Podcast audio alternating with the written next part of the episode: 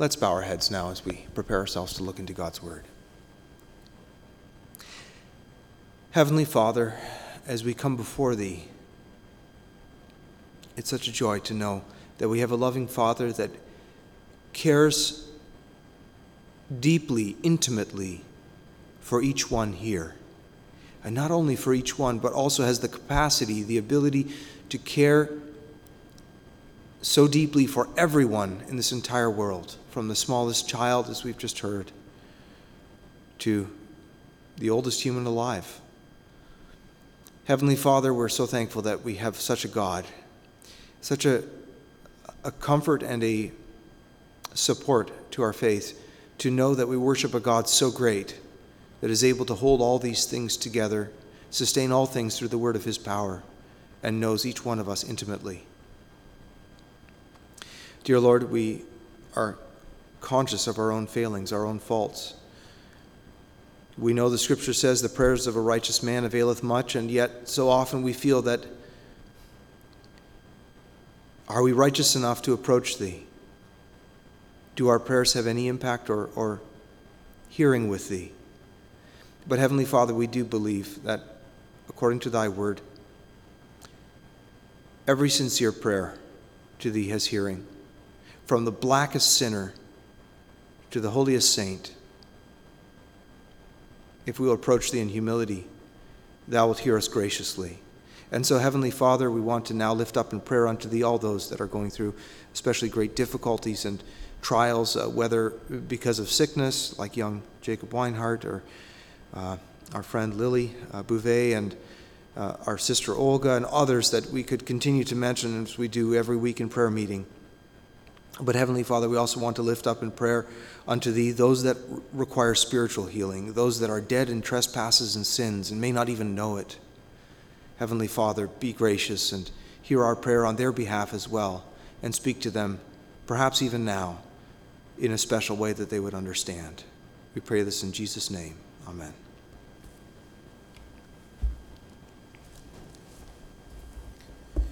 Uh, just as we were sitting here in the benches and I was looking for a hymn, uh, a particular passage came to mind. With the Lord's help, um, I'd like to read it. It's found in John's Gospel, chapter 14.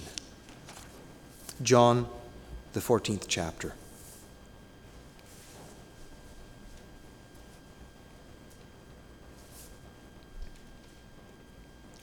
It begins like this Let not your heart be troubled. Ye believe in God, believe also in me. In my Father's house are many mansions. If it were not so, I would have told you. I go to prepare a place for you.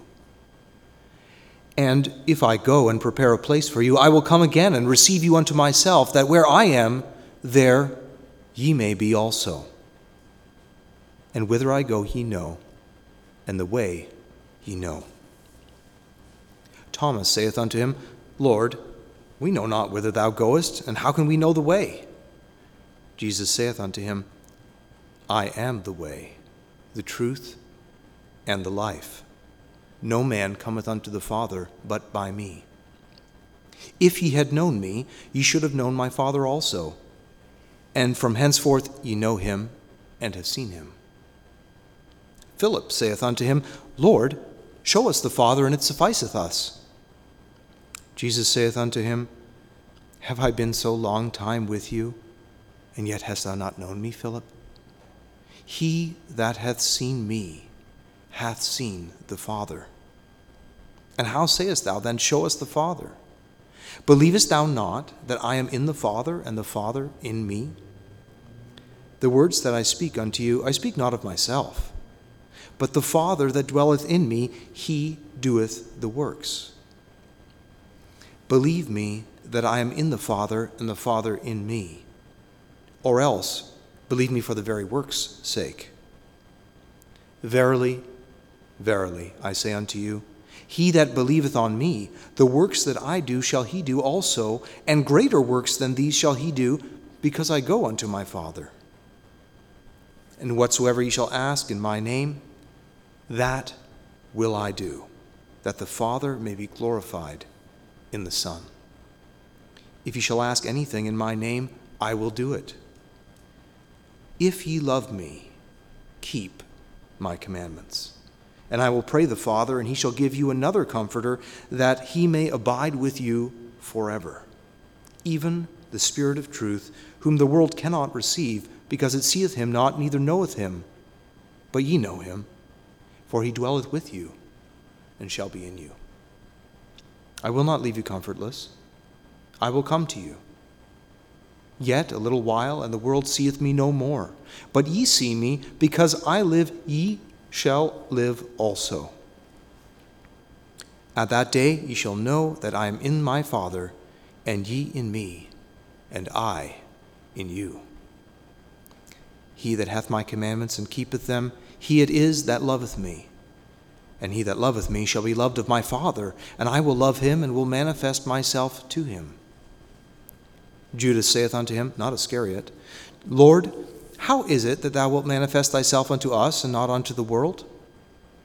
Jesus answered and said unto him, If a man love me, he will keep my words, and my Father will love him, and we will come unto him and make our abode with him. He that loveth me not keepeth not my sayings. And the word which ye hear is not mine, but the Father's which sent me. These things have I spoken unto you, being yet present with you. But the Comforter, which is the Holy Ghost, whom the Father will send in my name, he shall teach you all things, and bring all things to your remembrance, whatsoever I have said unto you. Peace I leave with you. My peace I give unto you, not as the world giveth, give I unto you. Let not your heart be troubled, neither let it be afraid. Ye have heard how I said unto you, I go away and come again unto you. If ye loved me, ye would rejoice, because I said, I go unto the Father. For my Father is greater than I. And now I have told you before it come to pass, that, when it is come to pass, ye might believe. Hereafter I will not talk, talk much more with you, for the prince of this world cometh and hath nothing in me. But that the world may know that I love the Father, and as the Father gave me commandment, even so I do. Arise, let us go hence. I read the entire chapter.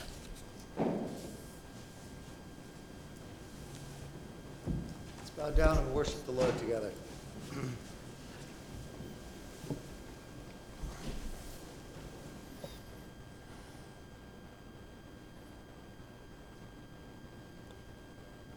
What a privilege it is dear Heavenly Father, that we can crawl into your lap, into your presence, into your loving embrace this morning as your children, to be known of you, to hear you, to worship you, to give you all praise and glory. Father, we are so blessed. And Lord, that we've heard these words this morning words of hope, of promise, that one day we will be together as a family, side by side, in that beautiful house, sharing, rejoicing, glorying in your presence. Father, we ask for your presence this morning that you would come into this place that we have set aside, at this time we have set aside, that we can experience your presence. Lord, that we would be moved and that we would carry your presence with us out of this place into the various corners that we go to, that we would leave with our cups full, full of you. Lord, inspire dear brother that he would be able to speak on your behalf, that that very same comforter would give him the words to speak, and that same Holy Spirit would apply the words unhindered in our hearts.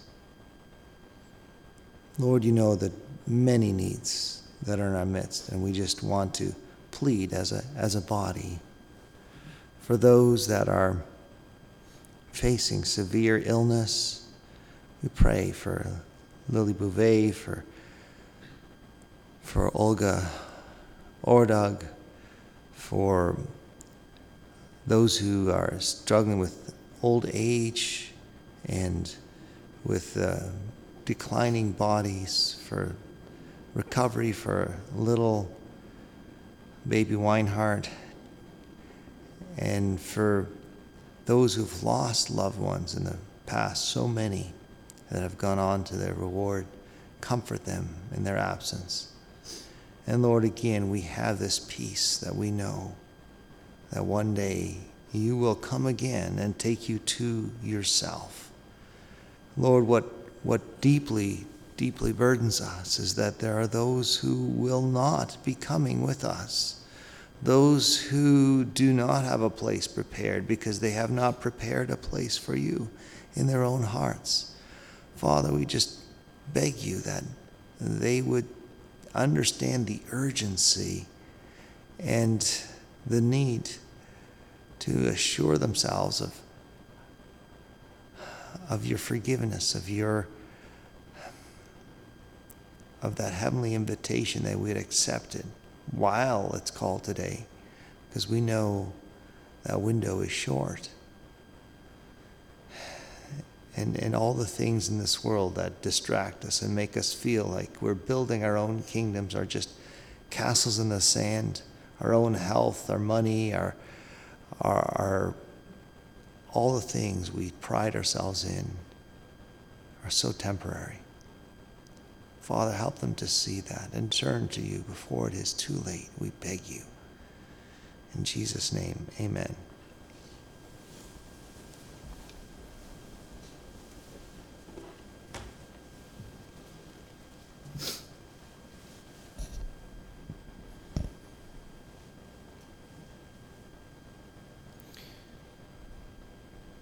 What other world religion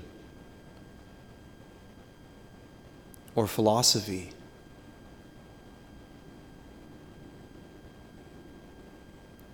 could produce something equal to a chapter like this?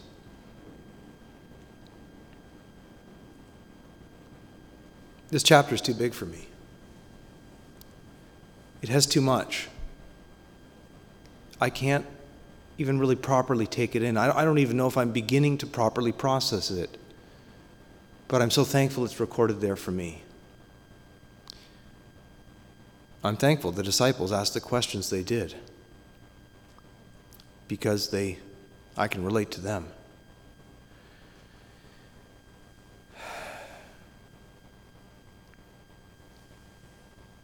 Begins with let not your heart be troubled. There's a lot in this world to trouble our hearts. My heart goes out to Brother Ben and Sister Lori with their young son. It's one thing to grapple with a terminal illness when you're an adult, it's another when you're a three year old child and you're just starting to understand that things may not be getting better, but might be getting worse.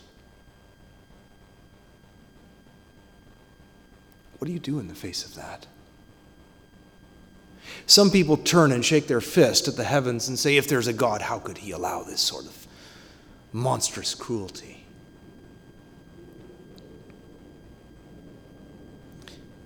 What makes you so sure you understand the circumstances to make that kind of an assertion?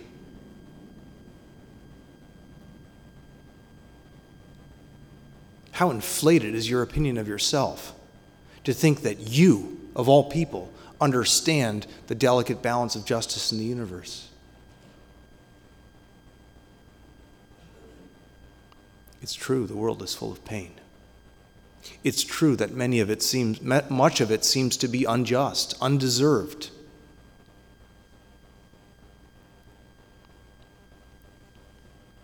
But what makes us think that we see it correctly? Those are big questions. Those are difficult things to wrestle with. But I think if you're truly honest, you really can only step back from the whole thing, believing in God or not, and simply say, I don't know. That's about all you can do. It doesn't make sense. But then the question is how do you live your life? Where do you go from there?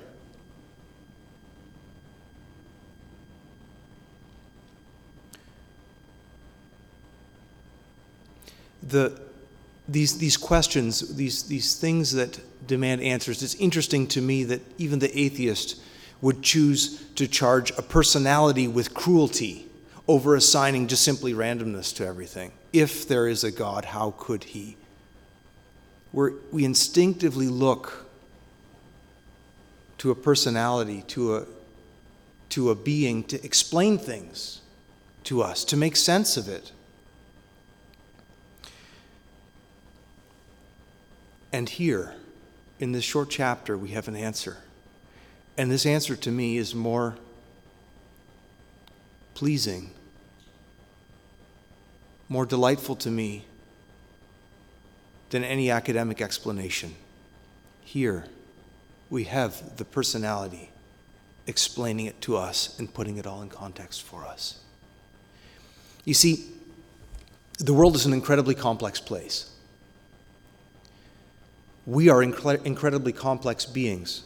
And in order to survive in such a, um, a complex world and not be paralyzed, God has designed us in such a way that we have a way to make sense of the world in shorthand. So, for one, one simple example is this our, our vision, our sight. Our cone of vision is quite large, you know, 100 and 170 degrees, 160 degrees, something like that, including our peripheral vision. But our ability to focus is actually very, very small. I remember once watching a professional pickpocket explain how he practiced his craft. And he called it surfing your zone of focus. He would do something to distract your focus so that you would look there and then at the edge of your focus he would do something and it was it was mesmerizing to watch this man empty this other man's pockets take his watch his his cell phone his his billfold from his pocket his wallet from his other inside pocket and he told him he was going to do this. He just, in, in, in such, a, such a practiced, smooth way, and he explained the techniques afterwards. He explained how our limited focus can be distracted, and when it's distracted, what happens outside of our focus is, is where he makes his move. And I think that little illustration, maybe, helps us to understand a little bit about what our life is like down here. Our focus, our, our, our, our cone of vision, our ability to make sense of things is so small. What makes us confident that we really understand what's going on in the big picture? How could one single person with a limited lifespan ever unlock the complexities of the universe? I don't know. I gave up trying because I found a solution in a personality that explained not only what I could focus on, but also what I couldn't, what I couldn't contain. You believe in God, believe also in me. I've said it before and I'll say it again, I'm sure. The most important thing about us is what we believe about God.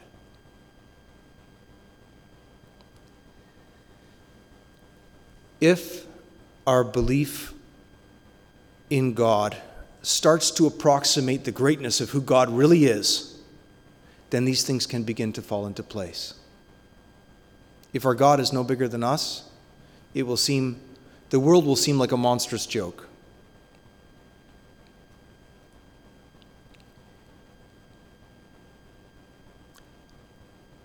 Christ came. Many will try to discredit or disprove that fact. Many claim, uh, even as other religions do, that the recording in Scripture that we have here is uh, corrupted or embellished. But the fact you have to deal with, and really any intellectually honest scholar has come to this conclusion, that there was a man, probably named Jesus Christ, that did many of the things contained in here at a specific point in time in the Roman Empire because we see no evidence of him before, and in a matter of a very short time, this religion simply explodes in the Roman world. It spreads everywhere. There must have been a personality at the center of this. There's no other logical explanation.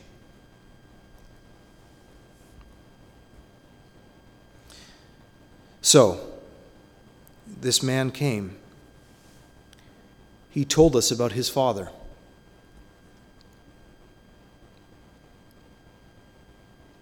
How would you propose that an infinite, indivisible, eternal, all knowing God would explain himself to people with such a small cone of focus like us? What would constitute a reasonable proof for his existence? How would you begin a relationship with people that have this handicap of such a small area of focus?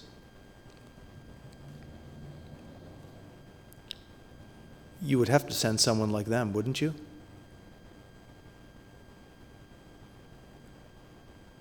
How else would you do it? It would have to be someone that could communicate to them on their level. And he would have to, or she, as the case may be, would have to somehow help you make sense with your limited focus of this creature that you could never fully focus on, right? So Christ comes as a man into the world and tells us about his Father. I can think of no better way to explain the God of the universe to people that couldn't possibly hope to understand him in his full grandeur.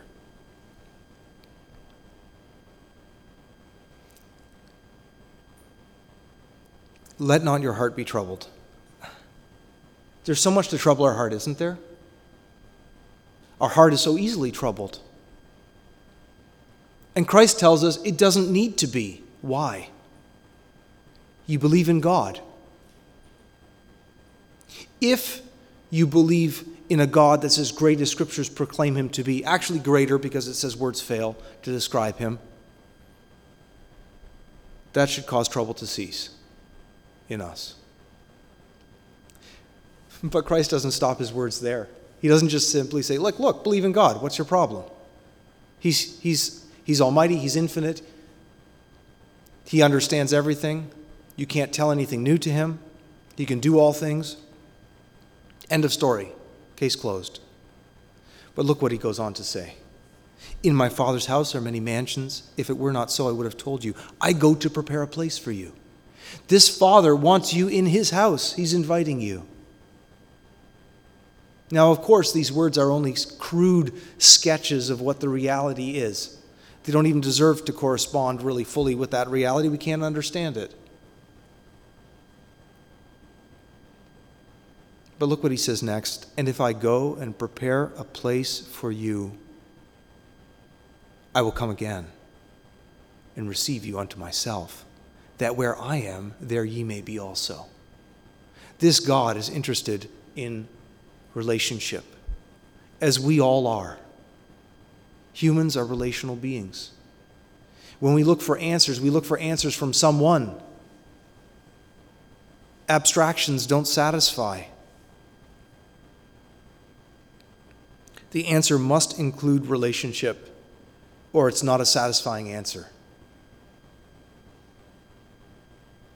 Have you thought about that? The answer must include relationship, or it simply doesn't satisfy. This is why I think the atheists of this world the only thing that they can really do is attempt to tear down, but they have built nothing in response, nothing worthy of constructing a life upon. It's simply the only alternative is random ta- chance and time. You're a bit of yeast that ferments for a while and then expires. Now build on that. Make a life on that. Love and live on that. Does it sound like a viable solution to you? And whither I go, ye know, and the way ye know. And Thomas asks the obvious question Lord, we know not whither thou goest. How can we know the way? Uh, Christ's journeyings and wanderings in Palestine seemed to be capricious. One moment he was going here, another moment he was going there. He was going through Samaria. He was bypassing the Samaritans. He was going to Jerusalem. He was staying away from Jerusalem. It seemed almost random, to use a common word of the young people. And he says, No, no, no, you're not understanding correctly, Thomas. He says, I am the way, the truth, and the life. The way is with me. The way I'm going, you have to come with me. The point is not the location, the direction, or the journey. The point is the relationship. I am the way. And there will be a culmination of that relationship when it all joins back together in the Father. And he says that I'm going away, but I'm coming back to take you again.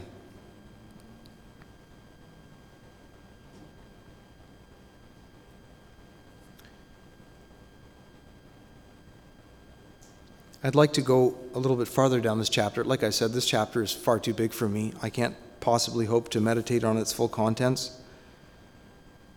But I would like us to focus on a section of Scripture that, in light of our study of prayer, I think is a worthwhile use of our time here this morning. And whatsoever ye shall ask in my name, that will I do that the Father may be glorified in the Son. If ye shall ask anything in my name, I will do it. For a moment, pretend that you've never heard this chapter before. Simply read the words as if you're coming to them for the first time. Does this promise not seem incredible?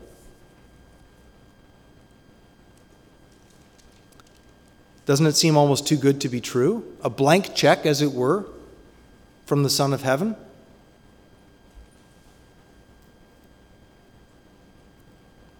If you shall ask anything in my name, I will do it. Now, some of you may say, wait a minute, are you teaching some kind of a name it and claim it gospel? Are you teaching some kind of a perverted version of the truth that says, just call and God, like a genie, is going to pop up and grant you your wishes? Is that what you're saying, preacher? No. No, that's not what I'm saying. But one, I, one thing I have noticed, this was pointed out to me a number of years ago, and I really I see it to be very, very true. The truths that are the most powerful and transformative for the Christian, Satan does his very best to discredit so that we will never, ever think to use them for ourselves.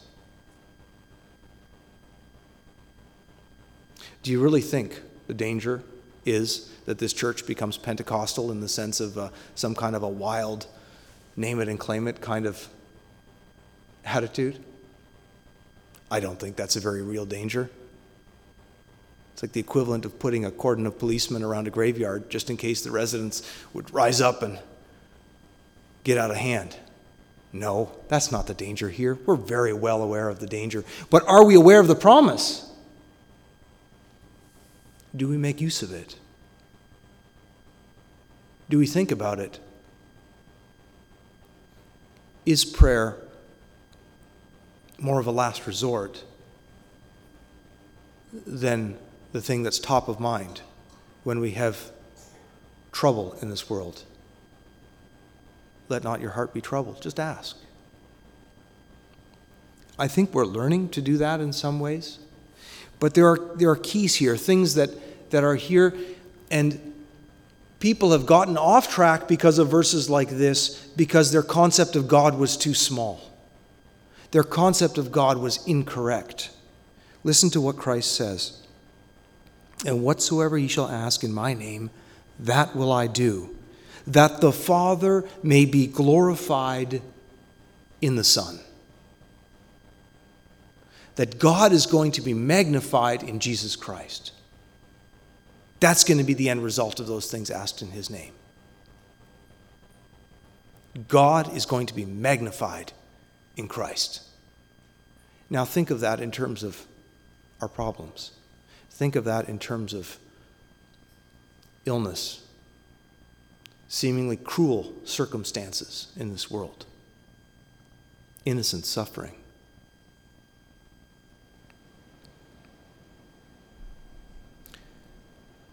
God can be glorified in His Son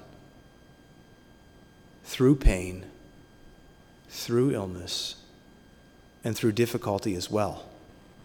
But our idea of God is too small for that. We say God can only be glorified by miraculous healings. Christ can only be lifted up when he does things the way that we expect. Is that true? No. Think we realize that. But do we trust him? Do we think that this world really is such a wonderful place that we should do everything possible we can to prolong our stay here? Is that really what we believe? Because sometimes we sure act like it. Or do we really believe that there's a place that He's prepared for us in the presence of His Father that's so much better than this? Where's your faith? What, how do you understand this? How big is your God? These are worthwhile questions. Other people in other places, other places have, have, it, have had it much more difficult than we have. Pain and sorrow, difficulty and death were constant companions. My kids like to read. They read a lot of, especially the girls, historical fiction. They've read Little House on the Prairie and all of the sequential books from that. And even though those books are only set some 150 years ago or so, roughly, not that long ago when we're talking about history, you really get a sense of how different the world was and how regular, normal illness and death were. How survival really was a struggle. And you were never assured of the outcome. We've become insulated to that, I think, through technology, through medical advancement. And now everything that seems to be the exception to the rule when it comes to health and wellness is viewed as some uncontrolled havoc. I'm not trying to make light of it, but I think our perspective needs, if we are not to be troubled, our perspective needs to be recalibrated. And with that recalibration of perspective, our prayers also will change, I think. And the power of our prayers will change. Because the first thing that prayer does, I think, is change us.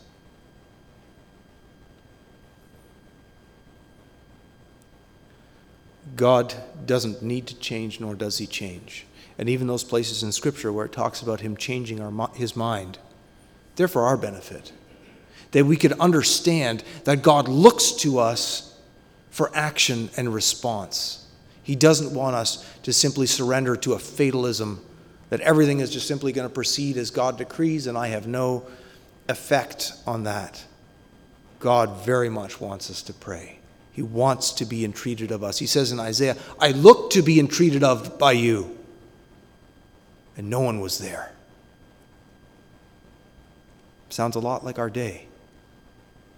Our first response to calamity and danger is, What can I do about it?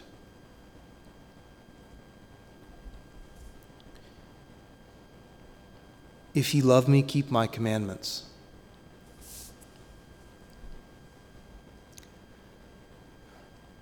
Where do you start with that one?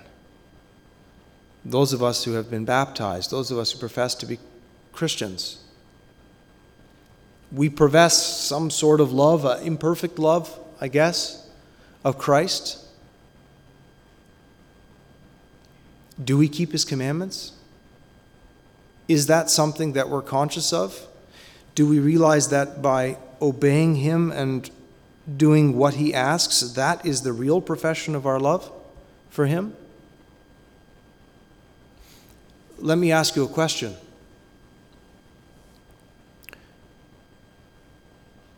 We've been praying for many people who have serious illnesses, some which may be terminal. We ask for healing, and it's not wrong to ask for healing, to ask God to heal those loved ones of ours that are suffering. But the question we should ask ourselves is if I was in that circumstance, if it was me with a terminal illness, and I was praying to God for my healing, what would I do with the life that He gave me if He chose to heal me? We ask for healing, and when healing is granted, we seem to forget, don't we? What now? I think sometimes of Lazarus, raised from the dead by Christ. But Lazarus, I'm sure, once he was resurrected, after perhaps a few days, he realized also that, well, that death, that resurrection was only a temporary one, that death would one day come for him again, and that there would be no Lazarus come forth in the way that Christ had healed him before. There is a resurrection at the last day. I'm not talking about that right now. But I wonder what he did with the second half of his life, if you want to think of it like that. It says, Many believed because of Lazarus. How important, if you were brought back from the dead, how important would the temporal things of your life be in light of that healing, that resurrection? I thought about that for myself. That if God puts me in a position where I have some sort of a horrible illness, and if He cures me, what would I do? And then why aren't I doing it now? If He loved me, keep my commandments. Why do the little things bother me? Why do the little things steal my time? And the grand plans I might have of doing more for the Lord or other things get pushed aside for the things that seem to be urgent? Why don't I labor in prayer more, since I know it's something that the Lord delights in? He that hath my commandments and keepeth them, he it is that loveth me. And he that loveth me shall be loved of my Father, and I will love him and will manifest myself to him. Do you catch how much is tied up in that? Especially in that last part. We kind of skip over that, don't we? And I will love him and will manifest myself to him. I had a discussion with someone uh, recently about how does the Lord answer prayers? That's a complex question. And I asked the question in return, well, how do you think he answers them? You know, well, through the word, through the advice of other people. Yeah, that's true. Sometimes through an audible voice, though I have never heard the Lord speak to me in that way. But do you realize that Christ manifesting himself to you is contingent on you loving him and keeping his commandments? When we think, perhaps privately, shamefully to ourselves, that the Lord doesn't seem to answer my prayers, I don't seem to hear anything from the Lord. Do you love him? Are you keeping his commandments? You see the Father through Christ. The scripture also tells us that. You will experience him through Christ. And Christ will manifest himself to you if you love him and keep his commandments. But we know that's hard, so we avoid it, and then we wonder why Christ doesn't manifest himself to us. Why our prayers seem to be maybe unanswered, and our devotional time dry and barren.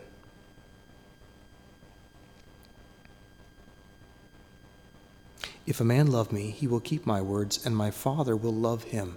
He said that a few times here in this scripture. Do you think about that? Keeping Christ's words, doing what he asks. The Father loves you when he does that, when you do that. The God of all the universe loves you. Those words don't seem to cut it, do they?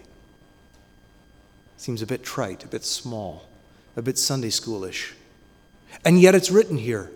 The one who dwelt in the very presence of the Father. You ever think about that verse that says, Unto us a child is born, unto us a son is given? The child was born, but the son was given. The eternal Son, who had no beginning, he was given to us.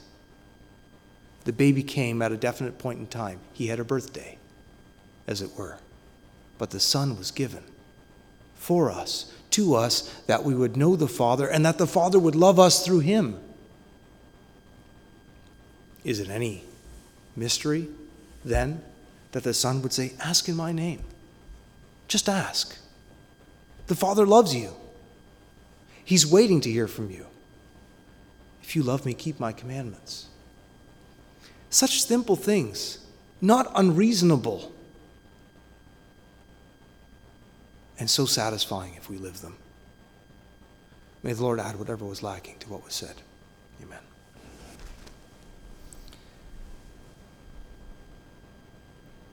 The verse preceding, uh, one we uh, focused on here about asking in God's name says, Verily, verily, I say unto you, he that believeth on me, the works that I do shall he do also, and greater works than these shall he do, because I go unto my Father. Just as uh, the brother said, if you were to hear these words afresh, the promise, the potential that you can do greater works than Jesus, the, the works he can do, you can do also plus more it's incredible.